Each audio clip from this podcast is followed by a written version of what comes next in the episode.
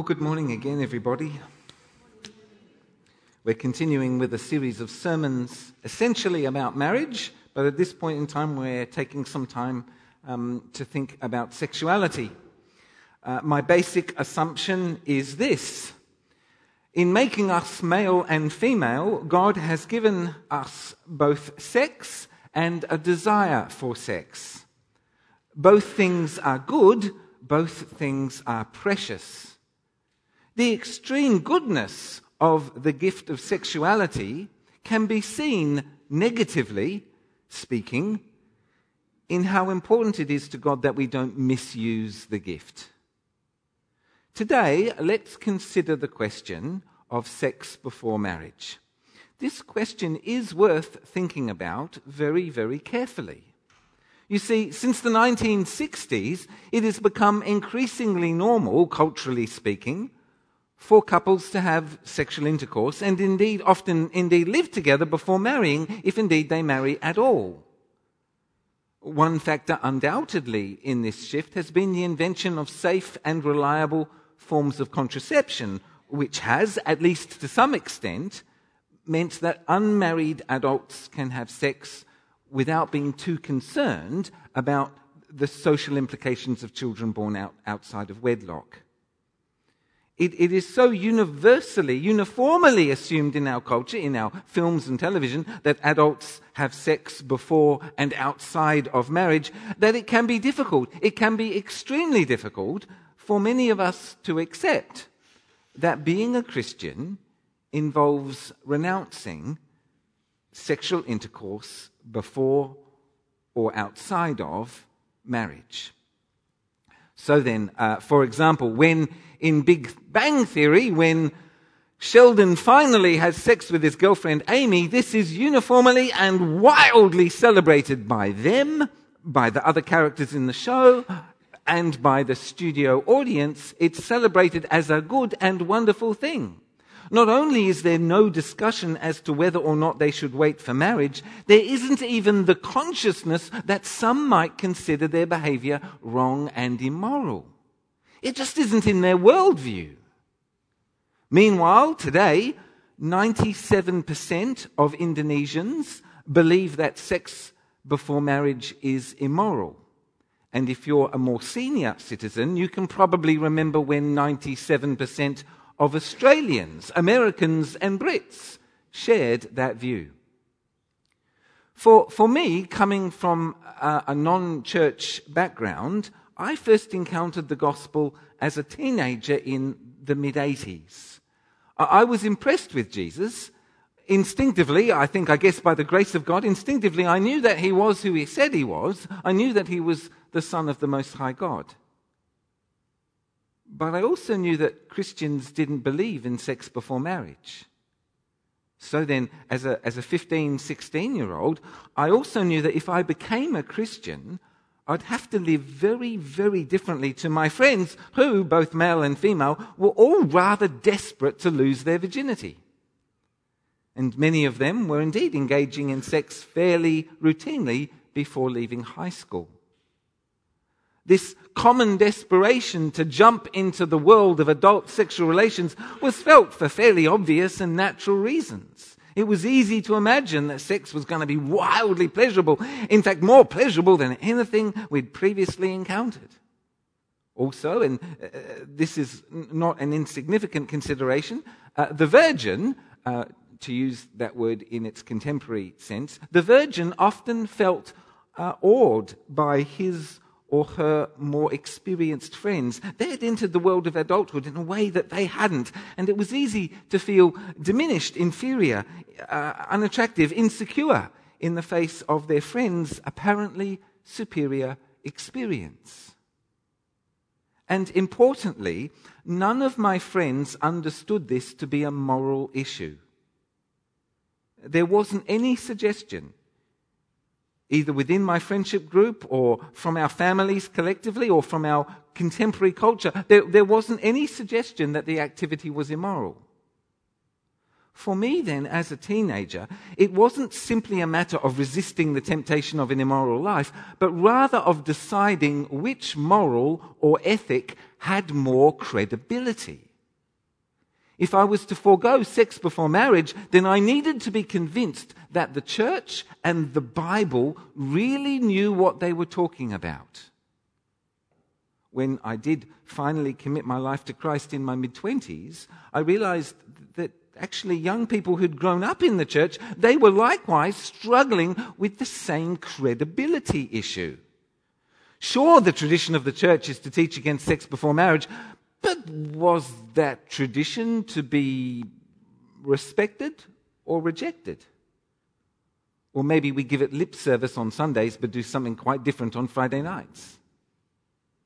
I, I remember in the context of a Scripture Union camp, a young man uh, on the camp asking an older Christian in a somewhat energized manner, Where does it say in the Bible you can't have sex before marriage? I, I think he meant the question rhetorically. I think what he was saying uh, was, I challenge you to find it because it ain't there. To, to be sure, the Bible says clearly, Thou shalt not commit adultery which is obviously concerned that people who have made a vow of faithfulness to each other in the context of holy matrimony do not break faith with each other. But there is no corresponding, thou shalt not have sex before marriage. And that young man was right to not just simply accept the tradition in which he'd been raised on face value. Churches and pastors take it upon themselves to declare what is acceptable and what is unacceptable to God when it comes to sexuality. And the plain fact of the matter is that we are really going to really, really damage people if we get that wrong either declaring something unacceptable when it's acceptable or declaring something unacceptable when it is acceptable. So, questioning is important. Also, in fairness to that young man, uh, the New Testament often uses the phrase sexual immorality in a vague and undefined way. For example, in Ephesians 5, Paul says, But among you there must not even be a hint of sexual immorality. But the context gives no hint or little information as to how sexual immorality is to be defined. Maybe you define it for yourself. Who knows? Well, hunting around a bit, you can see that actually in Paul's letters, drunken orgies and prostitution, well, they're definitely out. That's definitely included in Paul's definition of sexual immorality. But single Christians, by and large, well, actually, they weren't thinking about doing that anyway. Uh, they're wondering if, in a committed, loving, adult, consensual relationship, it's okay to have sex before marriage. Well then, let's track this thing down and do our best to answer this sincere question.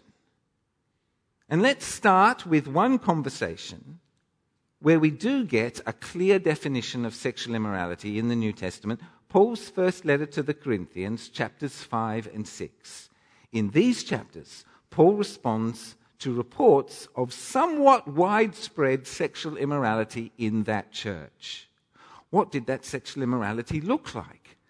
Well, in, in the text that we've heard this morning, it seems that many Corinthian Christians were continuing to do something that they would have taken for granted before they came to faith in Christ. They're visiting one or both of the two local pagan temples, one to Apollo, the other to Octavius, and they're making use of the temple prostitutes. But there is also seems to be a group that within that church, whether they're at a pagan temple or not, they're giving themselves over to licentiousness and promiscuousness. Paul opens his discussion of sexual immorality with these words, chapter 5, verse 1. It is actually reported that there is sexual immorality among you, and of a kind that even pagans do not tolerate. A man is sleeping with his father's wife, and you are proud. It appears that many Christians in Corinth had heard Paul's preaching of the gospel, and they had misunderstood it in a way that we know that lots of people misunderstood it. Paul has indeed been preaching that the Christian is free, the Christian is forgiven, the Christian is no longer bound by the law of Moses. They are justified by faith in Jesus Christ and by faith alone, and not by works, not by keeping the traditions of Judaism. The food laws have been nullified. The cultic and sacrificial practices of the temple have now been fulfilled in Jesus Christ. And the Jewish cultural observances have now been made a matter of individual conscience. Christians are not under the law.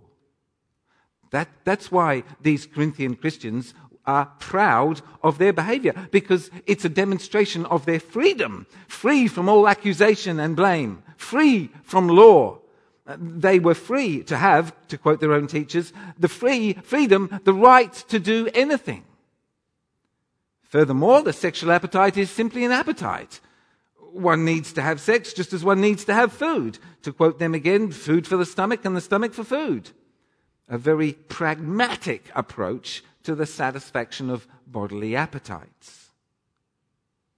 Now, Paul could have responded to this situation by simply quoting the law of Moses.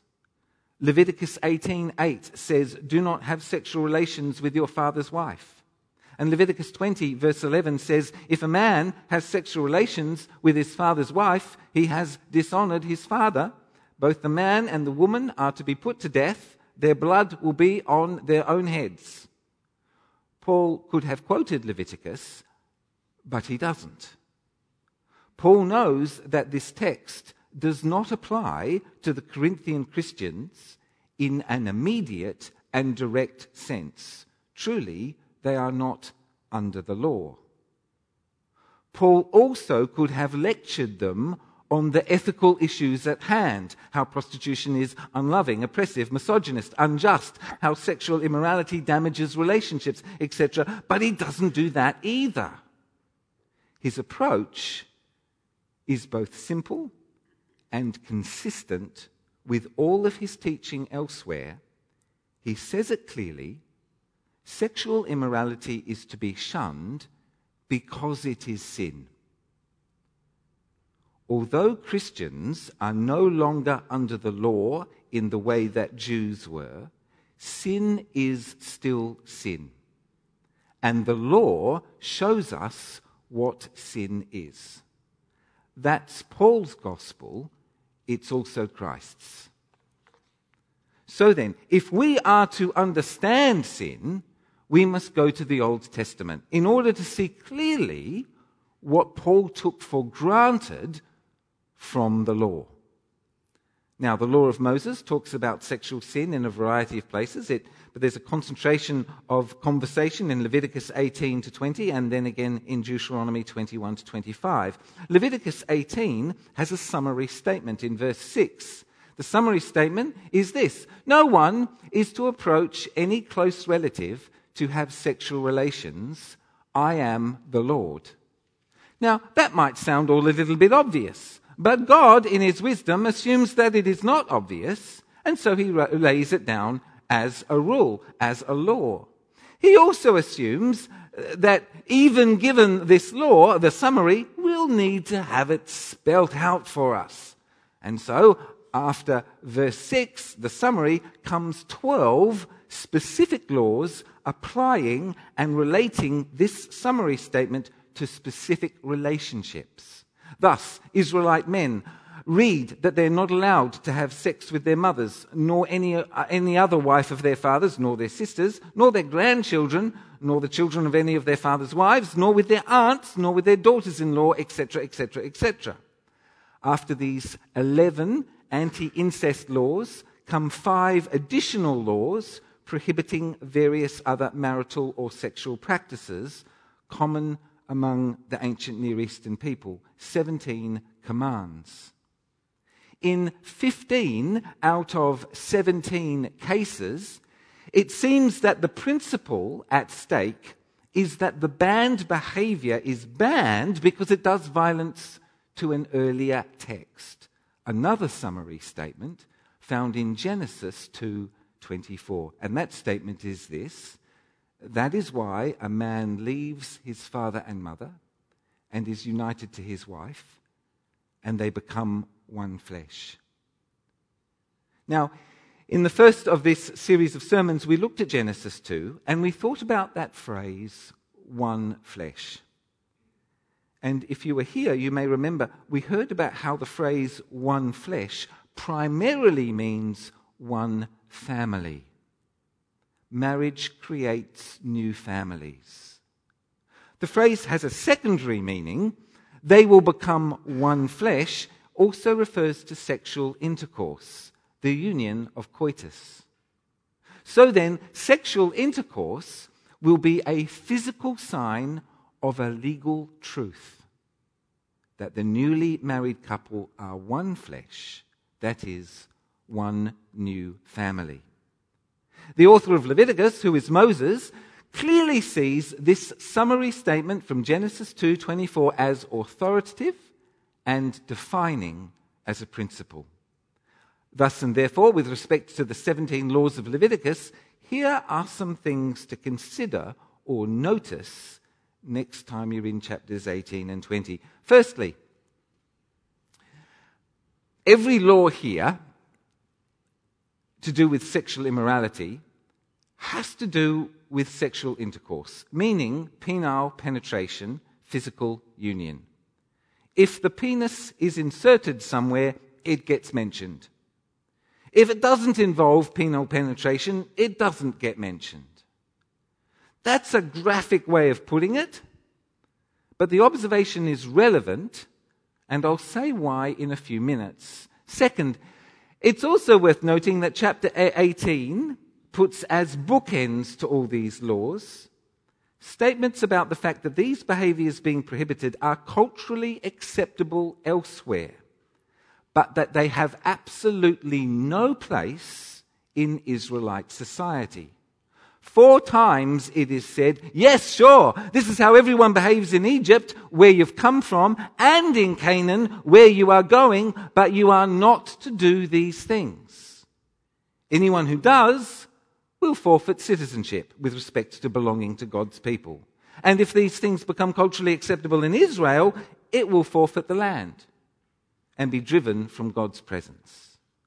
Third, there is no mention of context. Context is not determinative in interpretation. In this case, some of the things prohibitive may have, prohibited may have happened at pagan temples. Some may have happened at home. Either way, they may not happen irrespective of context because fourthly, it is absolutely critical that these things don't happen with respect to Israel. Four, two chapters later in Leviticus 20, we read that people who do the prescribed things in chapter 18 are to be put to death. Now, the death penalty in the Old Testament is an interesting thing. As far as I'm aware, apart from one particularly gross incident that involved an orgy with the Moabites, there is no historical evidence that anyone in Israel's history was ever put to death for sexual sin. That's interesting. I think that the death penalty in the law of Moses is to be interpreted fundamentally in the light of theology rather than necessarily as legal code. I'll try to explain what I mean. In the book of Exodus, one man receives the death penalty for collecting sticks on the Sabbath he is put to death. Good legal practice, as is universally recognized, includes the idea of letting the punishment fit the crime. Being stoned to death for collecting sticks on the Sabbath, does the punishment fit the crime? Well, no, humanly speaking, it doesn't. No one was hurt by that crime. No one lost their lives the punishment does not fit the crime, legally, that's a poor judgment, indeed, a miscarriage of justice. But theologically, the judgment is perfect. To collect sticks on the Sabbath under the Old Covenant is to reject God, to reject His law, to reject His salvation, what He has done for you, and to reject His prophet to reject these things is to choose death. The stoning to death of a man who collected sticks on the Sabbath simply gave him the real substance of his choice immediately. It brought about his eternal choice immediately. Returning to Leviticus, the instigation of the death penalty for all of the sexual acts described therein tells us unequivocally that these things are seriously and totally unacceptable to God, utterly unacceptable for God's people, and probably because such things, humanly speaking, are damaging to people. They destroy lives. And secondly, such things, spiritually speaking, are damaging. That is to say, they destroy our relationship with God.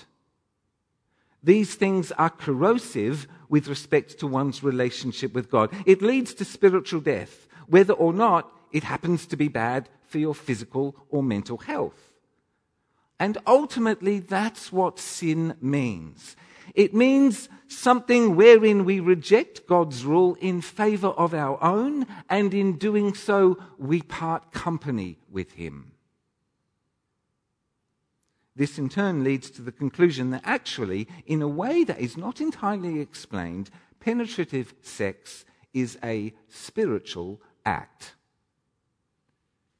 It's also worth noting that the book of Deuteronomy contains a number of laws regarding sexual sin, especially in chapters 21 to 25. Again, we find that sex outside of marriage, either before marriage or in violation of marriage, is utterly unacceptable to God and is usually to be answered with the death penalty. And although this prohibition is not explained in context, it is consistent with the view that Genesis 2:24 makes sex before marriage anathema. Penetrative sexual intercourse is both a spiritual and legal act, as well as a physical and sexual act such that a new family is created before the Lord and before his people. Sex before marriage, so to speak, becomes a logical contradiction in terms, an oxymoron. We are now in a considerably better position with respect to understanding Paul and his words regarding sexual immorality. We now know what he means by that phrase. Firstly, Paul shares with Moses the belief that Genesis 2:24 is normative, authoritative, the guiding and defining view of marriage, so that in defining marriage it also defines sin. Whilst he doesn't quote Leviticus, he does quote Genesis 2:24. In verse 16, the two will become one flesh. Penetrative sexual intercourse therefore continues to make two people one flesh legally, physically, and spiritually.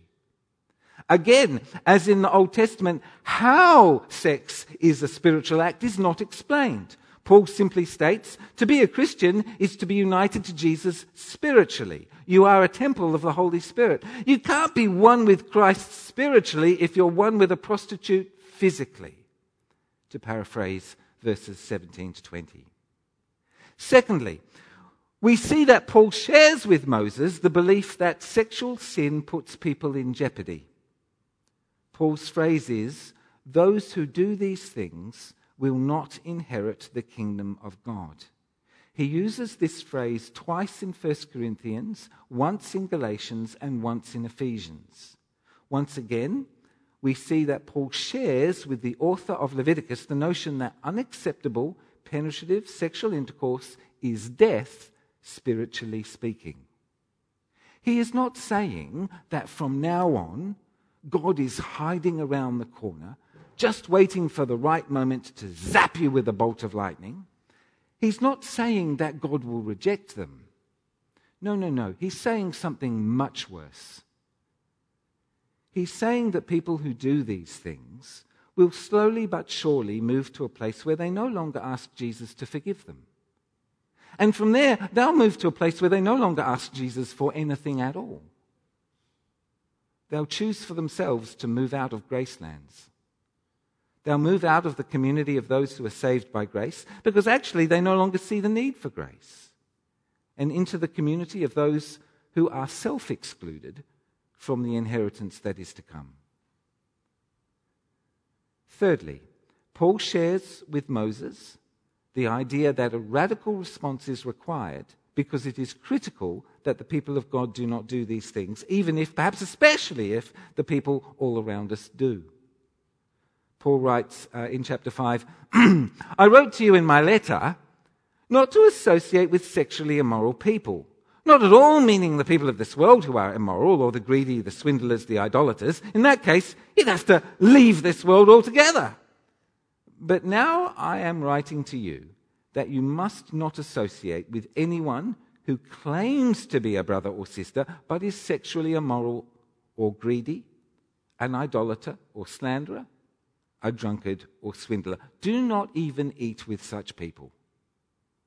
Now, pastorally, I'll be the first to admit it is not easy to know how to apply this word.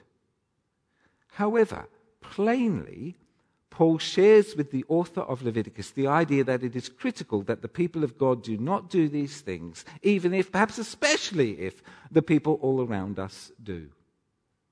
Therefore, and to answer the question now unequivocally, it is not difficult to see from the Bible that sex before marriage is utterly unacceptable to God, just as sex outside of marriage is utterly unacceptable to God, and that this is the united position of both testaments, the same view under both covenants.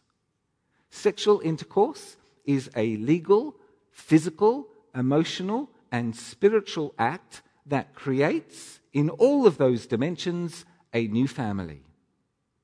To turn that around, we can say sexual intercourse is great for married folk, terrible for courting folk. Great for marriage, bad for courtship. And if you'd like to think more about uh, biblical courtship, I invite you to listen to my sermon of three weeks ago, uh, September 30. Now that we have outlined the biblical position, we can ask a further question is this a credible position?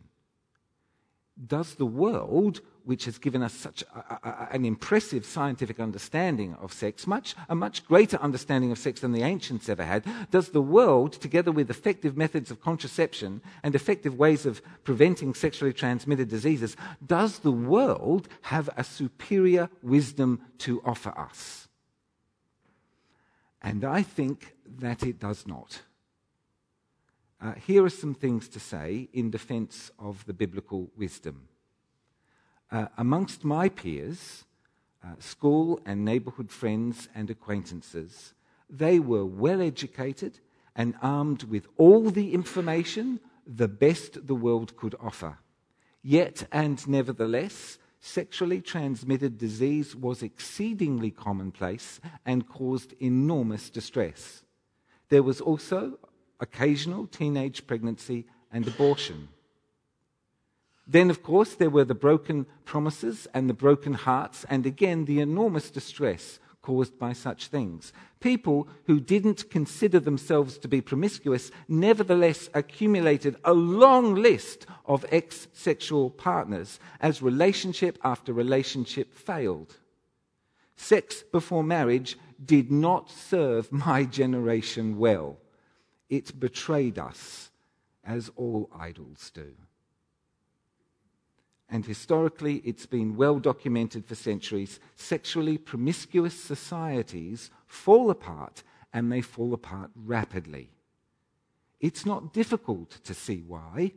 If a society does courtship badly, it does relationships badly. It does marriage badly. It does family badly. It does divorce and remarriage badly. It does the care and nurture of children badly, etc., etc., etc. Hollywood exemplifies this death spiral perfectly and sadly. In contrast, married people learn that married sex is a demanding discipline. Paul talks about that a little bit in 1 Corinthians 7. It is something that strengthens a relationship, but also puts great strain on a relationship. In marriage, it is very good to know, at least sometimes, that your continuing acceptance by your spouse is not performance based. Sex is for marriage for very good reasons. How do we practically apply what we've learnt this morning? First, uh, younger Christians and single Christians, please note this. If you have sex with someone that you are in love with, you are endangering that relationship, not helping it.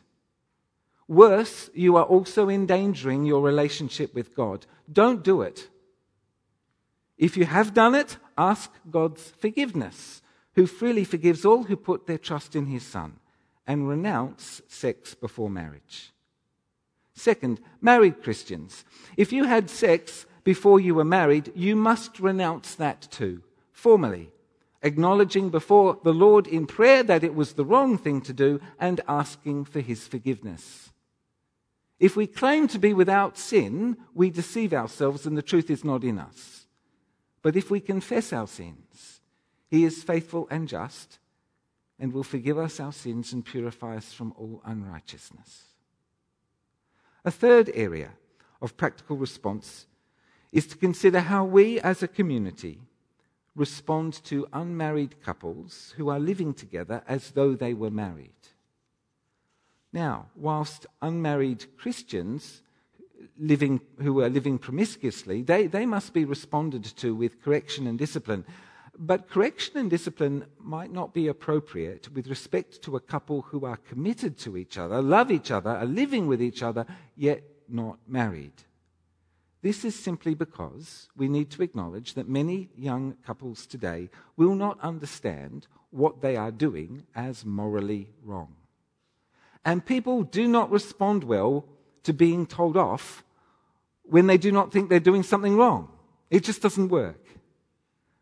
No, rather, in that case, we recognize their relationship and we encourage them in it. But as part of that encouragement, we encourage them to commit to each other fully in marriage before both God and state as soon as is practically possible. This is the take home message. Sex is a great thing to do in marriage, a lousy thing to do in courtship. And the Lord be with you all.